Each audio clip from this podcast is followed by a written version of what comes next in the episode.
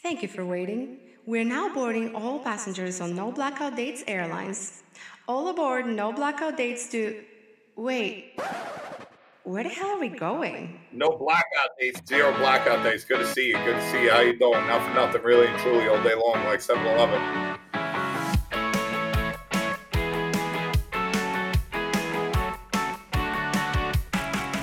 When I'm at a strip club, I always feel like I am the problem. That same person is paying five hundred bucks for an S and M experience in the red light district. Officially, they say uh, sex work is not normal.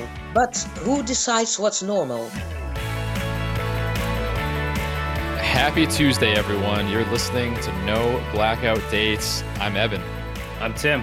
And you picked a good week to tune in because today's episode is one that I've been wanting to record for quite a while. Mary is an escort working in Amsterdam. She grew up in the city, which is famous for its red light district, and in which sex work is just a profession like any other. Uh, after working as a nurse for several years, she decided to become a sex worker herself, primarily working with people with disabilities that make it difficult for them to find intimacy in a more traditional manner. She will completely change how you view sex workers, prostitution, escorts, dives deep into the red light district, and what she thinks the future of sex work looks like in Amsterdam. That's right. This is probably the most intimate interview we've had from, from a lot of different angles. Mary touches on pretty much everything you could ever want to know about sex work, about both sides of uh, of the aisle on it. And it's something that I think so many people want to ask about and rarely ever get the opportunity to do so. So that is, to me, what stood out the most about this conversation, what is just eye-opening. Yeah, I mean, and some might not believe this about me, but I have no experience in this field myself whatsoever. Um, but I, I was never never bought into the stigma around prostitution. It's kind of a similar theme to what I've talked about before on the show regarding uh, food and travel advice, and now regarding sex work. I mean, just live and let live, man. If someone is voluntarily choosing to have sex for money and does so in a way that affords them financial gain, enjoyment, and they're not being mistreated, have sex for money. Great. If it's not your thing, don't hire a prostitute or an escort. Seems pretty simple. Right. And, you know, you can compare, you know, a lot of today's conversation with, you know, I grew up listening to a punk band called N O F X, whose singer Fat Mike is very much uh, a forward voice in American culture uh, around sexual stigma and fantasies. And I, I think that after listening to his lyrics for twenty some years, listening to what Mary says about the need for people to have fulfilled sexual ideas that are brought to life for them, uh, it only makes the world a better place. Yeah. And I never considered that there is this altruistic, more charitable Uh, side of sex work, which is really what she does in helping these people with disabilities. So that's also fascinating to hear. And um, from that to hot takes, I've got a couple door slammers to start us off today. Number one, Tim, do you enjoy strip clubs? I don't enjoy strip clubs. And the reason why has nothing to do with the perception of, of sex work or sex at all. I, I should preface this by saying that every time I have been to a strip club, it has been at a bachelor party where the bachelor wanted to do that. I, I feel like every time I've been to a strip club, which has been maybe three times ever, it's always in a situation where I don't feel that my values are represented because I am part of the problem by being a drunk guy at a bachelor party or something like that. I, I feel like when I'm at a strip club, I f- always feel like I am the problem.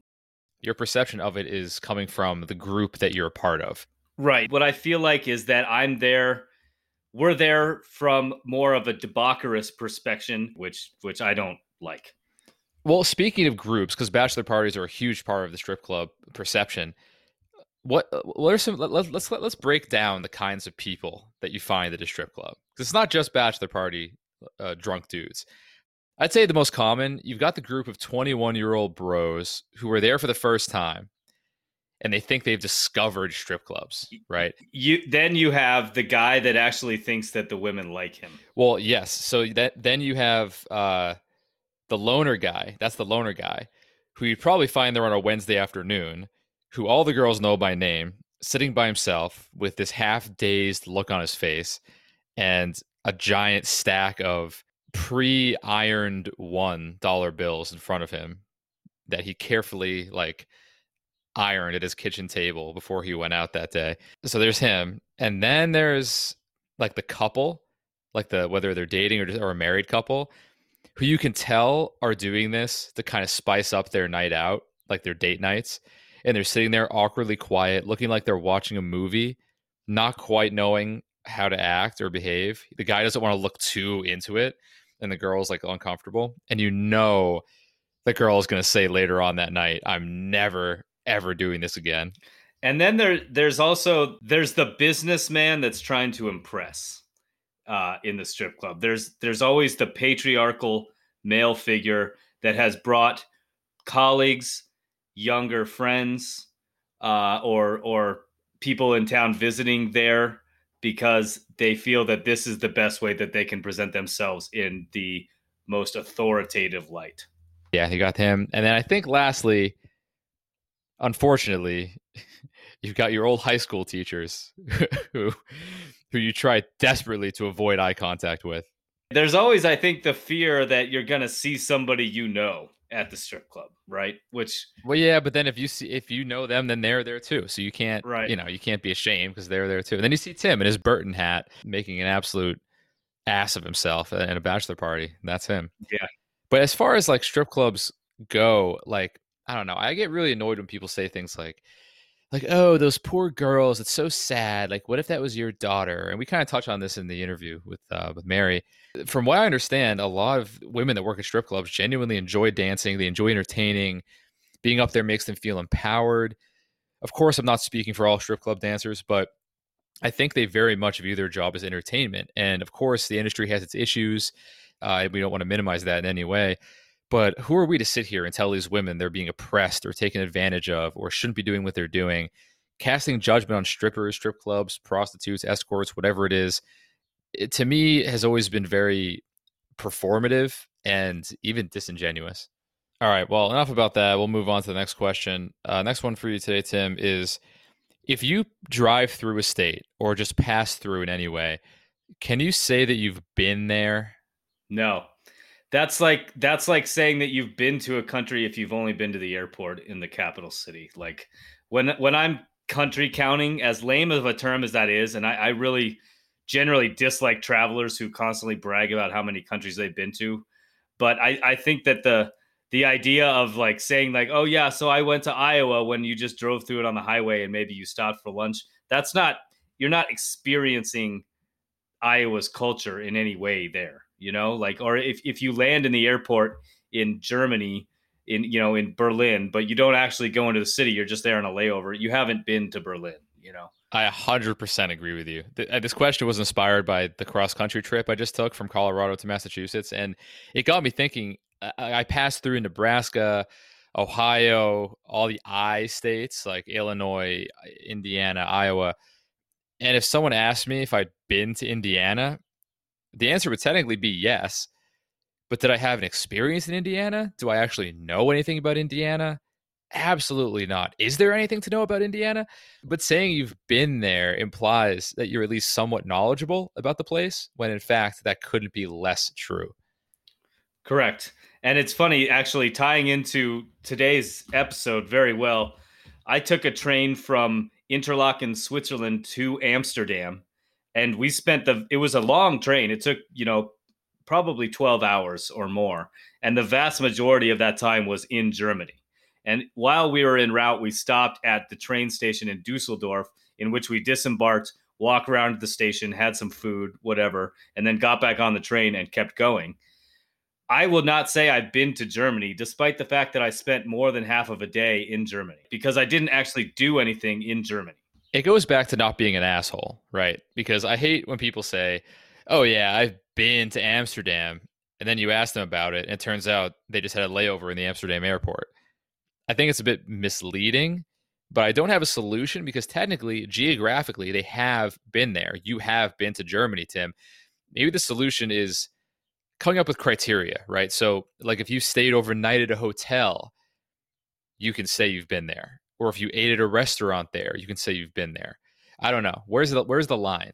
I would think staying overnight in a hotel is is probably counts. You know, it, okay. The exception being if you're just at an airport hotel and all you did was Uber to the hotel and then Uber back to the airport. I don't know that that really counts. Okay, right. Yeah. But if you've been into the city center and you stayed in a hotel for one night and had dinner somewhere and walked around, sure, I would say that counts. Like for example, a good example of that would be the Iceland stopover that so many people, including myself, have done, where you fly through Reykjavik on your way to mainland Europe and you spend one to three days in Reykjavik. You know, we spent one night there, probably about twenty-four hours in total. But I say I have been to Reykjavik and Iceland because we, you know, went to the city. We went to the Blue Lagoon. We had a few meals, stayed in a hostel, and then went back to the airport. Right. I think if you can have an experience, however small, you know, but an experience that even has just the whiff of a cultural angle, then you can say you've been to the place. I think driving through, I, I, to, to me, even driving through Indiana, staying at a Holiday Inn, and then continuing the next day, I still feel weird saying I've been to Indiana. I don't know anything about Indiana. I didn't talk to anyone from Indiana. I didn't eat Indiana food. Right. I didn't do it. I, I like if I was from Indiana and I heard me say that, I'd be like, fuck you, dude. You've been to Indiana. Yeah, I, I don't know. But uh, my, my first question for you, Evan, is kind of along those lines. And we, we've talked about it a little bit uh, in, in the last episode, in fact. But to you, and I know what you're going to say to this, but I want to hear you explain exactly why. Is sitting by the pool all day at a hotel a waste of time? Uh, this is very similar to my question, actually. Can you say you've been to a place if you just sit by the pool in the resort the entire time? Uh, waste of time. No, because I think I think the whole point of a vacation is enjoyment. It's to, it has to have fun. It's to enjoy yourself, to relax, to decompress. If sitting by the pool accomplishes those things for you, then of course it's not a waste of time. Now, does sitting by the pool constitute a cultural experience? Just because you're in Mexico and you go to Cancun and you sit at the resort pool for four days straight, could I say that I've experienced Mexico? I would probably be hesitant to say that. But would I say I had a great time? That's that's entirely possible. I think where it becomes, you know, a quote unquote waste of time, if you want to try to judge it, is is exactly what you just said, where you go to an all-inclusive resort and you just sit there for a week and then you go home. And maybe maybe you're trying to decompress and that was the entire point of your vacation. But yeah, it's really hard to say that you've been to Mexico if all you did was fly to the Cancun airport, take a hotel charter bus to your all-inclusive resort, and then take that hotel charter bus back to the airport and fly back to America. That's that's not international travel. Exactly. Yeah, I feel the same way. Speaking of pools, though, there is really something alluring about just being in a pool, even if it's, I mean, all pools are the same if you think about it. You know, the pool in your backyard, the pool in Mexico, the pool in Bali, it's all the same. It's all pools. It's all just water. You're just putting your body in water. But like when I was doing this trip from, you know, Colorado, I it would be like an hour out. We'd be an hour away from the hotel. And I'd be like, oh, cool, an hour until I get to check in and use the pool. What's so special with the Holiday Inn pool? Absolutely nothing. It's the most basic, non-picturesque, lukewarm pool that you could ever imagine. There's nothing fun about it.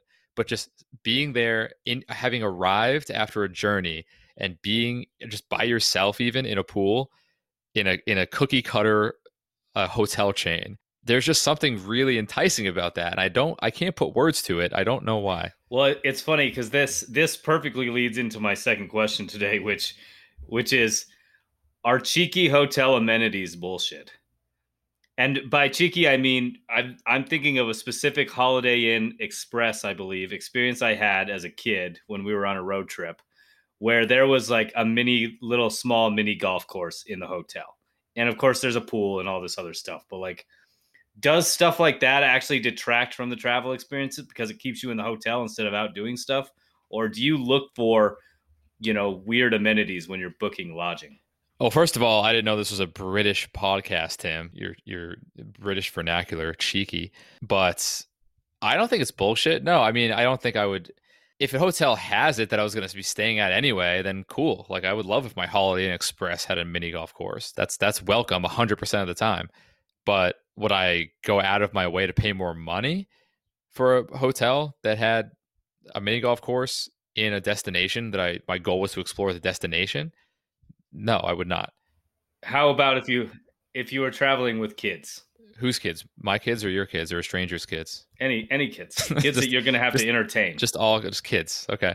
Well, of course. I mean, that, that's even more so. Yeah, like mini golf. I love mini golf. Kids love mini golf. I, a lot of the, most things that, that kids enjoy, I enjoy. Um, it's it's it's also I could see I could see a family paying a little bit extra, like not an exorbitant amount, but like a little bit extra to stay at a chain hotel with cheesy amenities like that, whether it's an arcade or a mini golf course.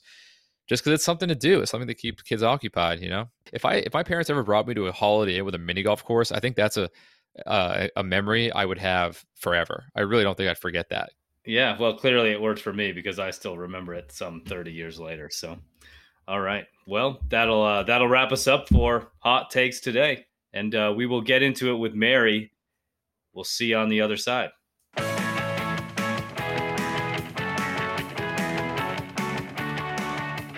Mary, welcome to the show. It is great to have you. Uh, first off, why don't you describe for us what a normal workday looks like for you? Or maybe there are no normal workdays, um, but just take us through kind of a day in your life. Well, my, my workday usually doesn't start very early. It's usually work in the afternoon or in the evening.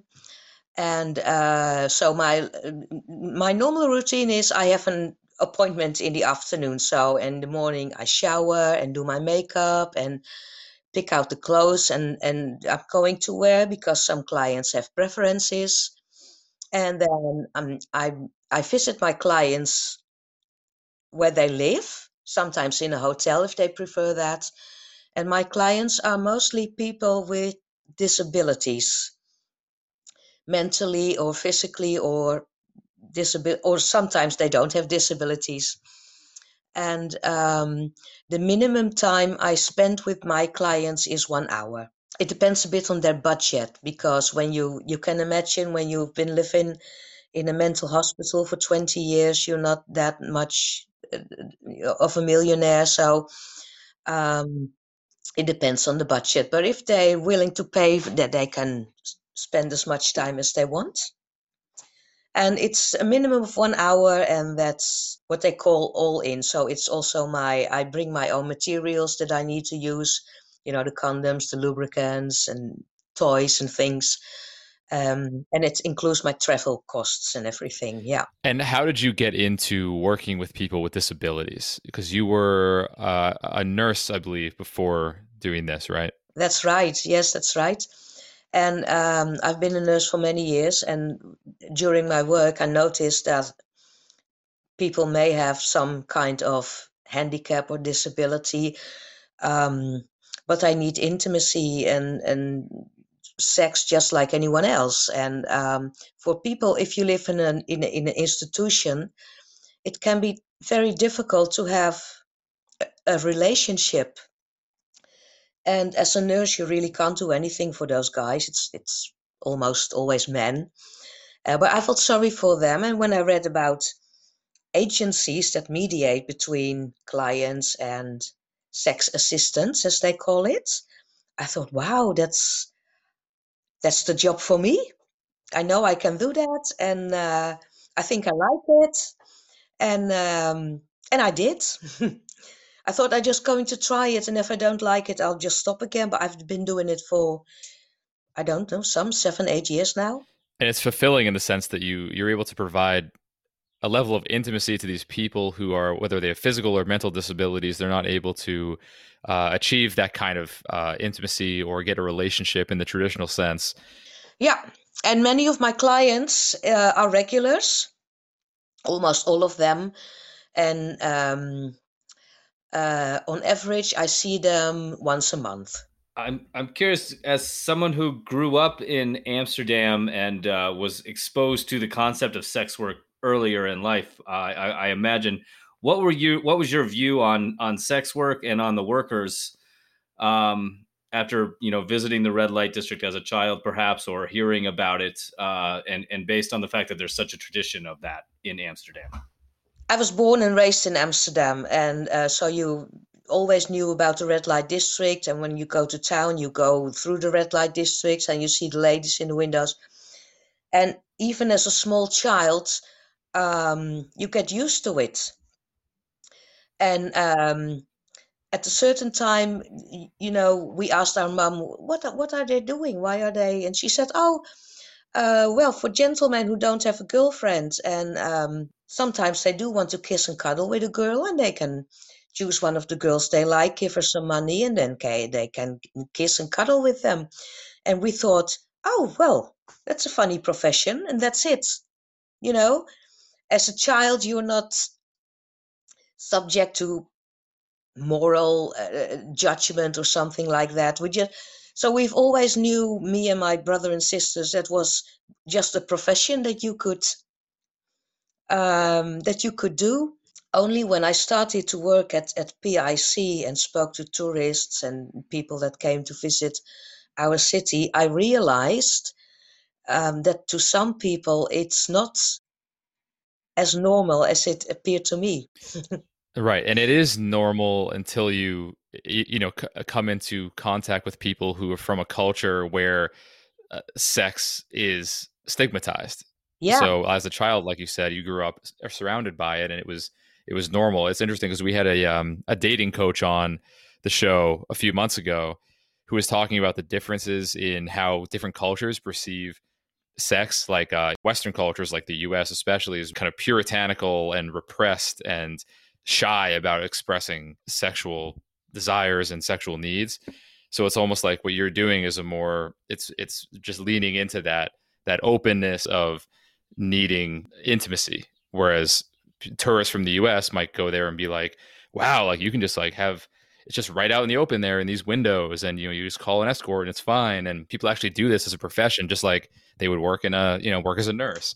Yes, and the, the, the sex workers are in the windows, and it's opposite the church and next to a child's daycare center, and nobody cares. And, and, and it's also a residential area, and that's what makes it sort of special. Uh, yeah, people would lose their minds if that was the case in a neighborhood in, in the United States. Yes, and that's so funny because what sometimes people say, isn't it dangerous? And are, is, is there a lot of uh, dangerous for the girls and so? And as I like to explain that in the Netherlands, sex work is legal, but carrying guns is not. There you go. That's let's let's uh, let's take let that be the one takeaway here that we can uh, that we can all learn from. But let let's uh, dispel some misconceptions here. So there's a common belief, I think, that Amsterdam's red light district girls and other sex workers are largely forced to do what they do, that they're being Uh, pimped out somehow, mistreated, exploited. And while I'm sure that there's a lot of nuance here, is that true to a large extent in Amsterdam? What's the biggest misconception about sex work? The biggest misconception indeed is that all the girls are being forced, and that it's a profession that it that it's a profession that nobody would choose to do out of their own free will, and um, it's just not true. And there, there is a problem of human trafficking does exist. Sure. Uh, but sure, but also in many other uh, businesses like uh, construction work, uh, agriculture. Only you never hear about that. Um, and the, the problem with um, sex work is that there is a big morality influence. That's uh that that's a big problem, and um, human trafficking does exist. We always acknowledge that, but the reality would be that between eighty and nineteen percent of the women, because it's always about the women, are doing it out of their own free will, because they like it, or because you can make good money. Another thing is that because of in the red light district, many of the girls come from other countries, mainly Eastern Europe. They must be traffic- trafficked. But the th- the reality is that they choose to come to work in Amsterdam and, or in the Netherlands is because it is legal. You can't be arrested for doing sex work. And if you have trouble with a client, you can call the police, and the police will help you instead of arresting you and raping you, which is very common in countries where it's illegal. Wow. Yeah, I think there's this idea that girls couldn't possibly enjoy sex work of their own free will that it's not something that they could ever choose voluntarily to do and get enjoyment out of. It, it it's not true. And um, if you think that's the, the thing, you, you you nobody would choose that. And you judge the sex workers by your own um, ideas. That's where you're being wrong, I guess. I guess that's where you make the mistakes. Right, they're judging people by their own cultural, from their own cultural standpoint. Yeah, and and it, th- there's also the thing that, for example, um, my oldest client is ninety-five. Wow. And um, if I were to meet him on the street, I would never think, "Oh, wow, that's you know, you you you should not compare it to having a relationship and having sex with your partner, your boyfriend or girlfriend. Why would I have to go, go to bed with a ninety-five year old? It's not because I'm in, in love or attracted to them, but it, that's not what it is about. Right. I'm just um, selling a service. And my ninety-five year old, he's, he's very sweet and cute. And my reward is that I'm able to give him a nice time apart from the money."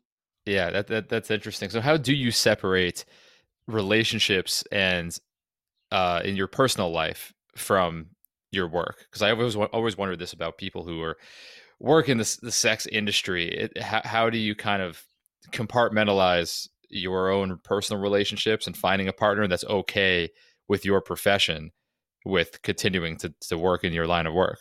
Well, when I'm at work, I am Mary, but Mary is not my real name. So that's one thing. Uh, Mary is the sex worker. You know what I mean? Sort of like a persona. Okay. And uh, I have my my merry makeup and clothes and uh, perfume even. So when I'm working, I'm merry. I'm curious how often you come across foreign stigmas related to sex work in, in your in your work and, and even just in observing tourists in Amsterdam. Obviously, it's a, a, a major tourist destination. Uh, h- how frequently does the stigma of other cultures' view on sex work penetrate the the culture of Amsterdam and your work directly? Well, it's not only uh, other cultures, it's it's the way people view it, and that can be Dutch people as well. Even here in Holland is the idea that many of the girls are trafficked because nobody would uh, choose that for their work. Uh, we also in the Netherlands have uh, a very strict Protestant area, and if you were raised in that sort of ideas that sex workers are uh, bad women and you should not get involved with them and they will go to hell.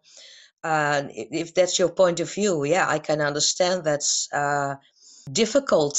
Is that stigma getting better or worse, do you think, over time? So the last like five, ten years, do you think that Amsterdam, the community and locals are getting more accepting of sex workers or less accepting? In Amsterdam, it's it's not the the locals of Amsterdam. It's people from out of the, out of the city. Mm.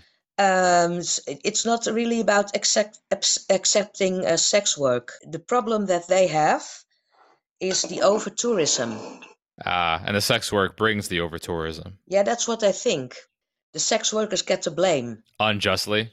Unjustly, the city did an uh, an inquiry a couple of years ago, before before the COVID, so when all the tourists were still there, and they asked, I think about um, eleven hundred people between the ages of eighteen and thirty-five, uh, would you still visit this area if there were no red lights, no no sex workers' windows?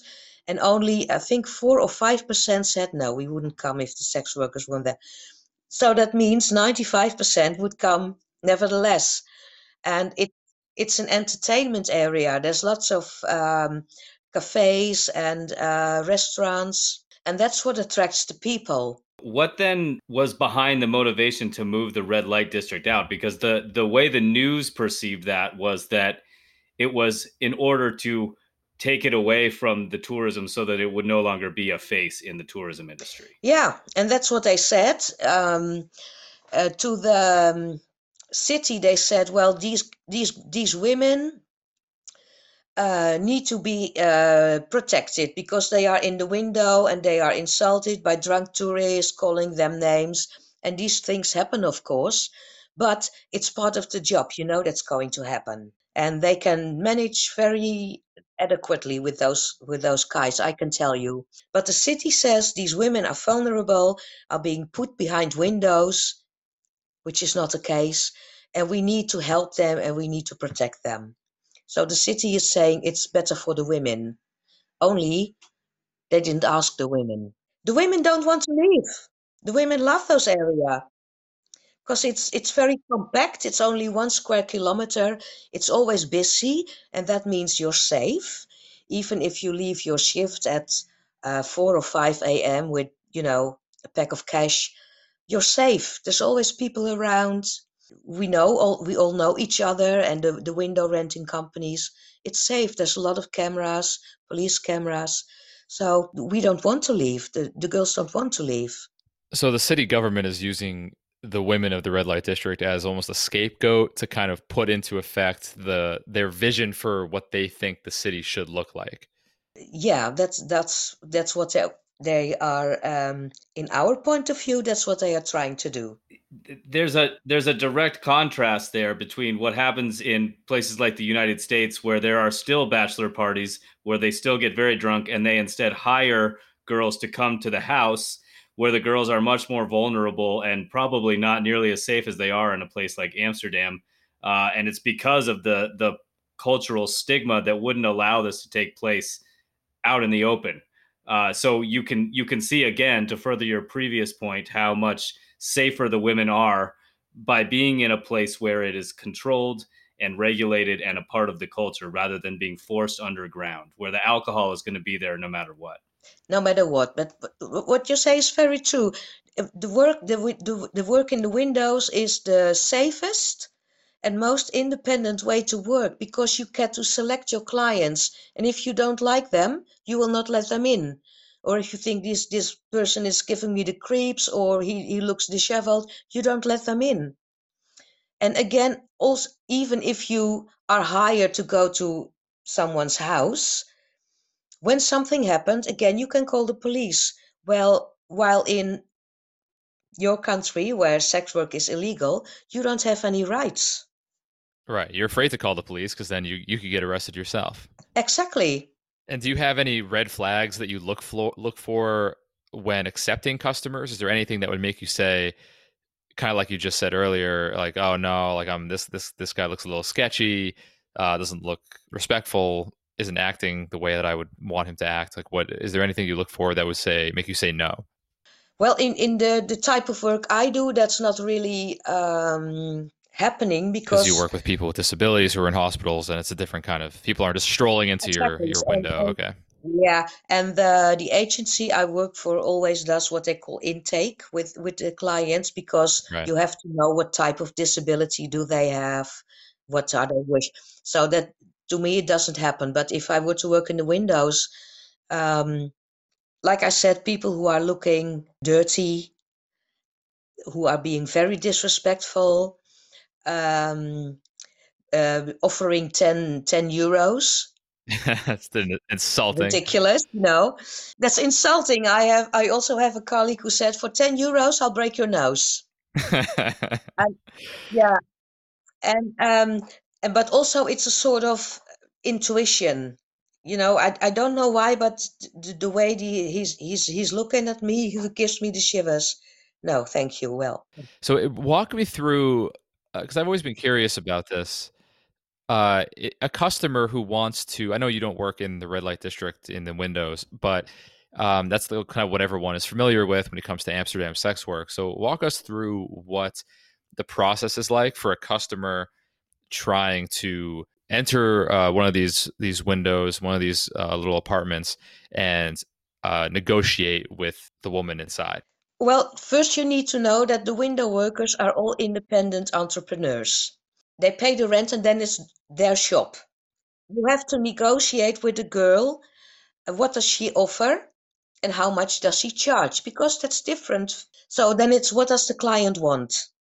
Does he want sex? Does he want a blowjob? That's fifty euros. Does every girl does offer, want... sorry to interrupt, but does, does every girl offer uh, the same services, or are their services kind of listed in the window somewhere so that the guy knows exactly what he can get?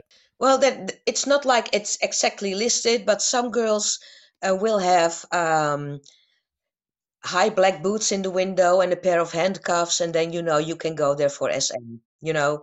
Okay, uh, gotcha. Like that things. And if you just, and if you want something special, you, you just have to ask. And then if she's down to do it, she'll say yes. If not, then she'll say no. If she, exactly. And then maybe she says, well, I'm not go, I, I don't want to do that, but maybe the girl next door will. I, I have had, when I was hosting at P I C, a couple came in, a young couple, and said, did I know of a sex worker who would have them both for a threesome? And uh, well, that's, well, I can't, I can't give you a name or address, but go ahead and ask them, you know, and maybe they're okay with it. And they say, okay, that's one hundred fifty euros for half an hour or two hundred, or you never know. And if you want to stay longer, you have to pay another one hundred euros. It's every girl has their, their own price. Every window worker has her own uh, speciality and the things that she like, she, she's willing to do and not willing to do, and how much she charges them. So um, almost everything is for sale, but you have to go find the right person who wants to sell it. And is it hard to maintain a sense of uh, enthusiasm? Say your ninety-five-year-old client, right? So you you're going out to meet him. Is it hard to like kind of fake enthusiasm for the experience when you're really not attracted to the person and you're not really invested in him in the way that he might be invested yes, in you? It's work. It's work. And I've I've heard someone uh, this he, it was a male guide, and he was telling tourists about his experience with a sex worker, and she's in the windows and smiling, hey honey, would you come in, have a good time? So, and he thinks, she wants me, this woman is hot for me, and he goes in and pays money, and then um after fifteen minutes she said, time's up. I like how you break it down though, because i i think a part of the Part of the stigma on the American side, and probably a lot of international tourists, is they come here, and even if they do plan to be a patron, they don't know how it works. So even even being able to listen to the way you've just explained it, I think could shatter a lot of boundaries uh, around how people perceive sex workers, uh, in particular in a place like Amsterdam where it's legal. But I'm, I'm also curious to, to flip it around. In what you do, are there similar services for, for women who are disabled? Oh yeah, yeah. It's it's open to everyone. But I must say, in all the time that I've been doing this work, I have had one female client. Are there men that work in the same field as you do that will serve women clients? Yeah. There you go, Tim. If you're ever looking for a career pivot. Yeah, but, but the agency usually says if you're a man and you only want to work with female clients, uh, it's best to have another job on the side because you will not be able to earn your living right with that. What, one last question on, on this kind of subject before we move on. Uh, I think uh, health and safety is a big subject that comes up when you talk about uh, prostitution and sex work. What are the health uh, protocols that go into place for escorts, uh, sex workers in Amsterdam? Are they tested? Are they screened so that clients know that they're safe? Because the sex worker has no idea if a client is is safe to be with or not. That's why sex workers always um, work safe. That means they use condoms. You bring your own materials, your own condoms, and you put it on yourself so that you know that it's done the right way. And there's also in Amsterdam, but in other cities as well, the mu- municipal health care. And in Amsterdam, they have a special location for sex workers where you can go to for your S T D check, free of charge and anonymous. And uh, if you need treatment, it's also free of charge. It's not mandatory to get your S T D check four times a year, but because that would be patronizing, but because it's free of charge and people are very open to them because they're specialized in doing S T D checks, um, everyone goes there. And um, the S T D, uh, the uh, prevalence of, of S T Ds among female sex workers is lower than the average. I was gonna say, because you, you hear about like porn stars who that's part of their job. They have to get S T D checks every, like once a week, and they're probably so much safer than the majority of the population. Yeah, and porn stars, um, uh, a lot, lot, uh, a lot of porn is still made without uh, condoms. So then you need to be extra sure. Um, but the other sex work where you have with clients is usually uh, always safe sex, always with a condom, because you don't know, especially in the window, where your client has been, what he has been doing. So what about porn in Amsterdam? Because uh, given it's the culture is so open to sex work, is there a big porn industry in Amsterdam or in the Netherlands in general? I don't think it's it's particularly uh, bigger or not as big as... No different than anywhere else. I, I don't know. But in Amsterdam, we do have the world's first and only five-dimensional porn cinema. Five dimensions porn cinema. What's five-dimensional? Well, you know, the three D. Yeah. So you get the glasses on, so it's all... It's, yeah. Ooh, it's all... And um, the five D is... Um, chairs are moving and everything that happens on the screen comes to you. Well, I've, I still don't exactly know what that means, but I am very curious now. I, I don't want to, to, you know, to tell everything, to tell all the, to, you know, to take away the the surprise, but you should come, you should come over and experience it. Hey, I'll tell you what my first stop is going to be if I go to Amsterdam. What do you perceive, whether it's, you know, from the government or from from clients or just culture in general, what do you perceive as the biggest threat to your industry uh, in, in Amsterdam and, and at large? Um, politicians and other organizations, I don't like to say it, but it is a fact that most of them are religiously based, um, made it their mission to fight human trafficking, which is a good thing. Nobody wants human trafficking. But to do so, one of the Christian parties has uh, made a law proposal that says all sex workers should be registered in a sort of national database with your name, your real name, your phone number, and your social security number. That's against the law of privacy. You know how you handle this, though? You know how you, know how you solve this issue? You run like a special, like a sale, in the red light district for only for members of the this religious organization, and it's like seventy-five percent off just for members of this religious organization, so they can try it for themselves. They can, you make them customers, and then they'll realize how much they love it, and they'll they'll leave you guys alone. Oh, but one of my colleagues says the Christians are my best customers. Of course, yeah, there you go. Yeah. But for some reason, uh, officially, they say uh, sex work is not normal. But who decides what's normal? And I can understand if you say, I don't think it's normal. Okay, that's your opinion. But you should not try to push your opinion onto other people and telling me that my work is not normal. They say it's not normal on like two o'clock on a Wednesday, but at midnight on a Saturday, that same person is due is paying five hundred bucks for an S and M experience in the red light district. Quite possible. Well, you, you see it in America all the time. The politicians, um, you know, many of them trying to enact the strictest laws. It's the same thing with the Catholic Church here. They're the ones that are, you know, found guilty twenty years later. So, yeah. So I'm not too keen on re- on religion for some reason. I don't know why. They say it's to help people and fight human trafficking. The reality is to make it as difficult as possible for sex workers to do their job. Right. And they make no distinction between sex workers who work in the windows and those who do what you do, uh, serving people with disabilities.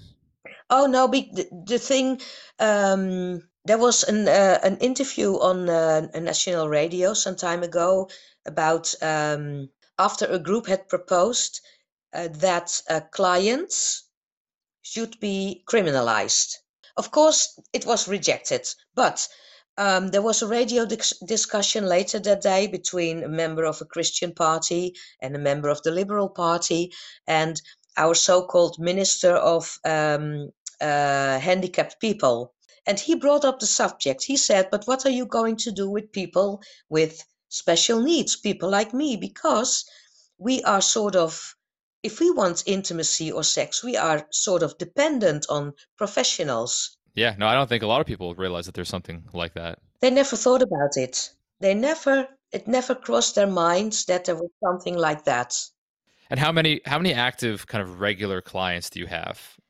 Well, it well, well, there are people that I see every three weeks, and there are people that I see every two months. Depends on their budget. Uh, and so, and I think maybe, well, twenty, thirty, I'm not sure. But they're all regulars, but I don't see them. Some, some people I see only four times a year. The last real question we have, I think, before we go on to our listener questions is COVID. I mean, must have had a huge impact on your industry and its customers. I mean, how, how did that affect you, and how did COVID and the shutdown affect the, just the sex worker industry as a whole?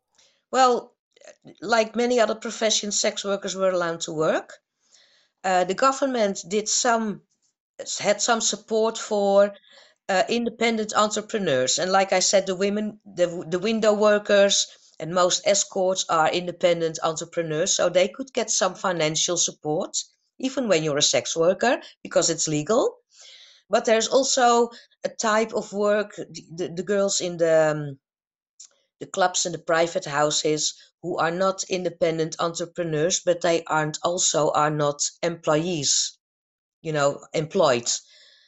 And they had no support whatsoever. And for them, it was a really difficult time.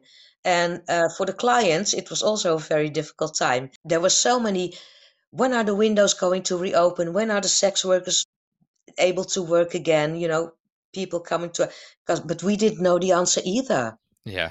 It's tough, because when the whole point of this industry, especially from your standpoint, is intimacy and providing it to people that can't get it in their personal lives, the one thing that was pretty much outlawed globally during COVID for a year was intimacy and personal connection and personal relationships. So that's a that's a brutal blow for people who are in your client's position that that really rely on this. Yeah. We have tried, uh, there's a union of window workers who had uh, very early on designed a protocol. Uh, hygiene is always a very important point in sex work. And um, so we even doubled that up, and um, you could wear a face mask. You should be able to avoid certain positions in sex, you know. But if you think about it, uh, there's a lot of sex work that could still be possible. Well, yeah, there's that stigma coming again into play, you know, there's rationally, I mean, you know, they, if they could have, if they wanted to, there is a creative solution to, to, to getting you guys back to work. But I don't think there was the, the willingness or willpower to, yeah, of course, to do it. Of course. And we, we are not just, you know, silly women. We can use our minds as well, and we can work with protocol. And we know when you have, like, in my, my clients are vulnerable because of their uh, health conditions. So you need to be extra careful. I still am, even with, with, now that we're allowed to work again, I'm still extremely careful. Um, I would hate the idea that someone would get COVID because of me. Yeah, of course. We'll move on to our uh, listener question. So we source uh, a bunch of travel-related questions from listeners and then pick the best one um, for each guest, and then we ask our guest's opinion um, and, and get their answer. So today we have one from James L., who lives in uh, Santa Monica. He says, what is your advice for a traveler looking to sample the sex culture of another country? Uh, strip club, hire an escort, go to the red light district. Uh, if someone only has like a few nights in a place and wants a memorable experience, what should they do? I can only say some uh, things about Amsterdam, because that's the place I know the best thing about. Uh, it, of course, it depends on whether it's sex work is legal or not. That's a big difference. Uh, but if, if should you go to Amsterdam, um, I would advise you to visit one of the theaters of Casa Rosso. It's a theater, there's a stage, and on stage you have people having sex. Uh, then I should visit a window worker. And um, visit, uh, uh, well, the banana bar. What's, what's the banana bar? it's it's not the the girls not you don't have sex with the girls, um, so it's not really sex work, but they do all kinds of shows and things involving bananas.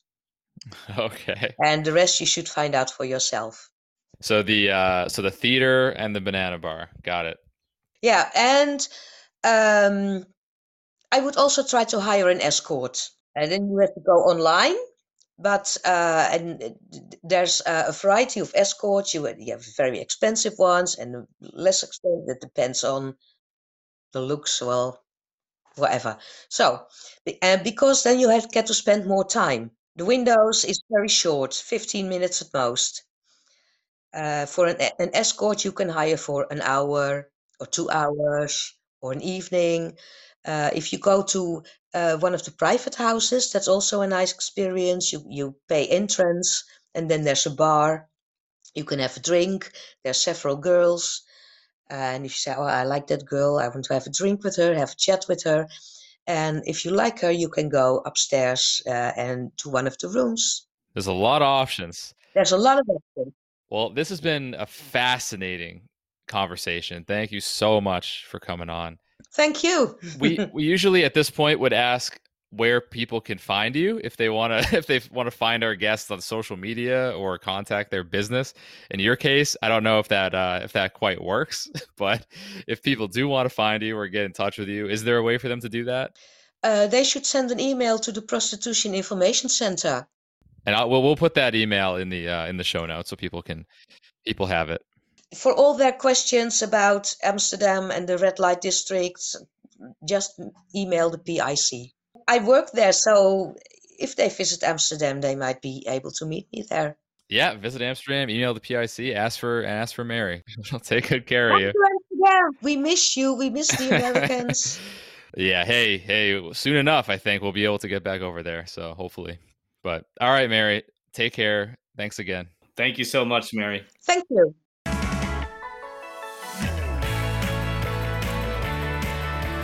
All right, that was an incredible conversation with Mary. Probably one of my favorites we've done so far. And now it's time to get into takeaways. And there are no shortage of takeaways. I'm sure we could spend hours on this section, but don't worry, guys. We won't. We'll keep it short.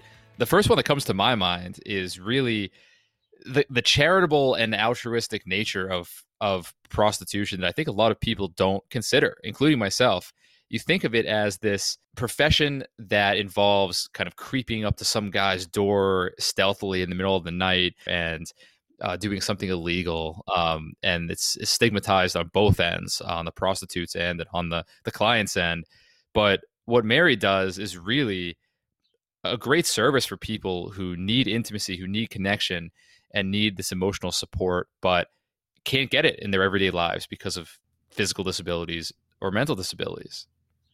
That's right. And I think this is the perfect example of uh, of the resulting stigma around something being entirely one-sided, because, of course, the people that are, uh, you know, maybe coming from a more conservative angle or whatever their reasoning for not supporting sex work broadly are going to not include this in their argument, even if they're aware of it. And many of them probably aren't even aware that there actually is very positive uh, things happening in the sex work industry in Amsterdam and elsewhere, because, you know, you, you hear sex work in America, you, you hear about prostitution in America, and it's always this, this dark alley context, but there's never any mention of anything positive that could possibly even come from it.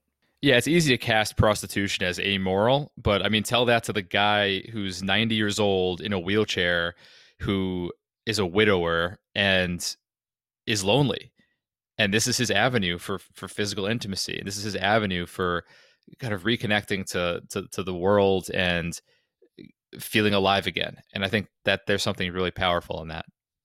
I, I think that, you know, this this stigma can be broken down through through casting st- stories like Mary's more into the open.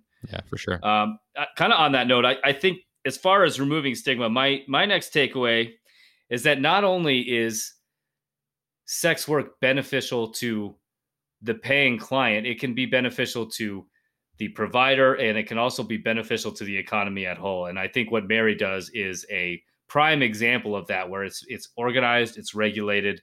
Uh, she's able to make a good living. She's able to provide a valued service to clients who need that and are willing to pay good money for it. It's it's certainly not just some, you know, ten dollars on the side of the road under the highway overpass, whatever this, you know, to go back to the stigma thing, it, it completely shatters the the global perception of sex work.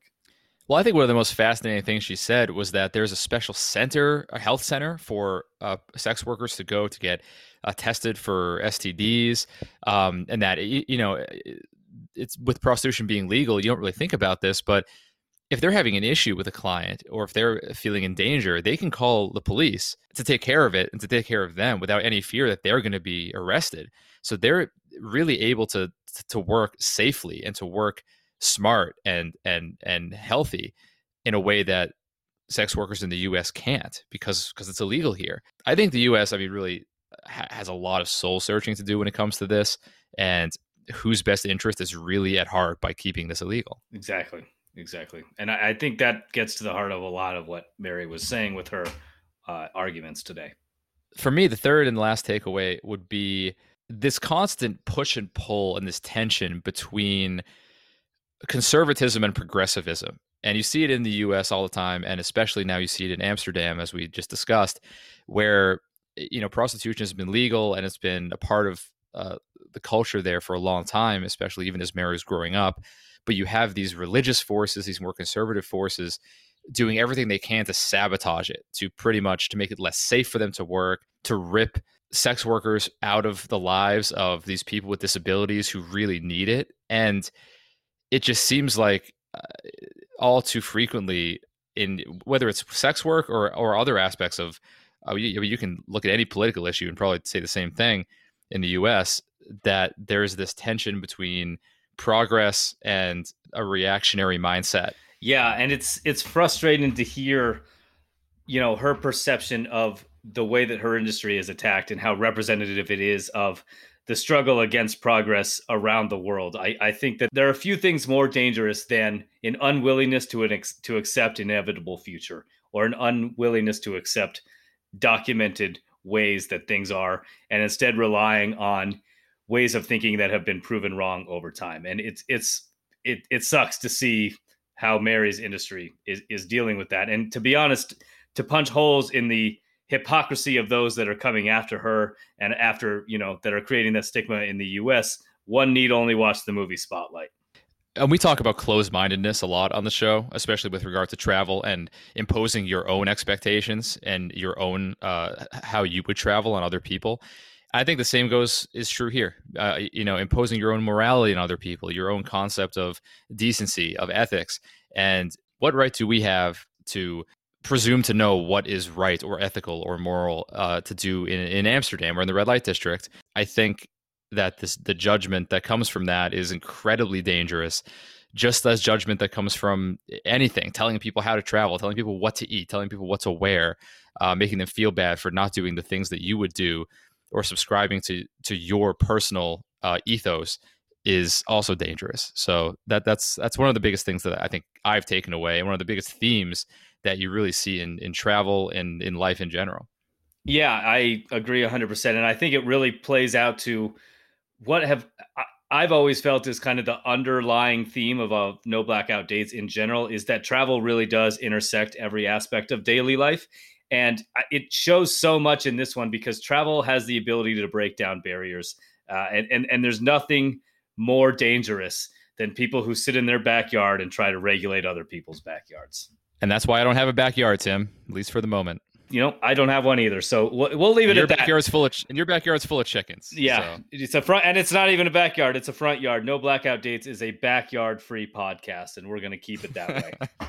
No backyard dates. No backyard dates. Uh, we'll, we'll, we'll leave it at that. I think that was a great way to close, but shoot us an email, no blackout dates pod at gmail dot com. Let us know what you thought about today's episode. Let us know what you think is the biggest stigma facing travel today. Also, head over to Apple. We'd love to hear what you think. Shoot us a review, five stars, please. And we will see you next week.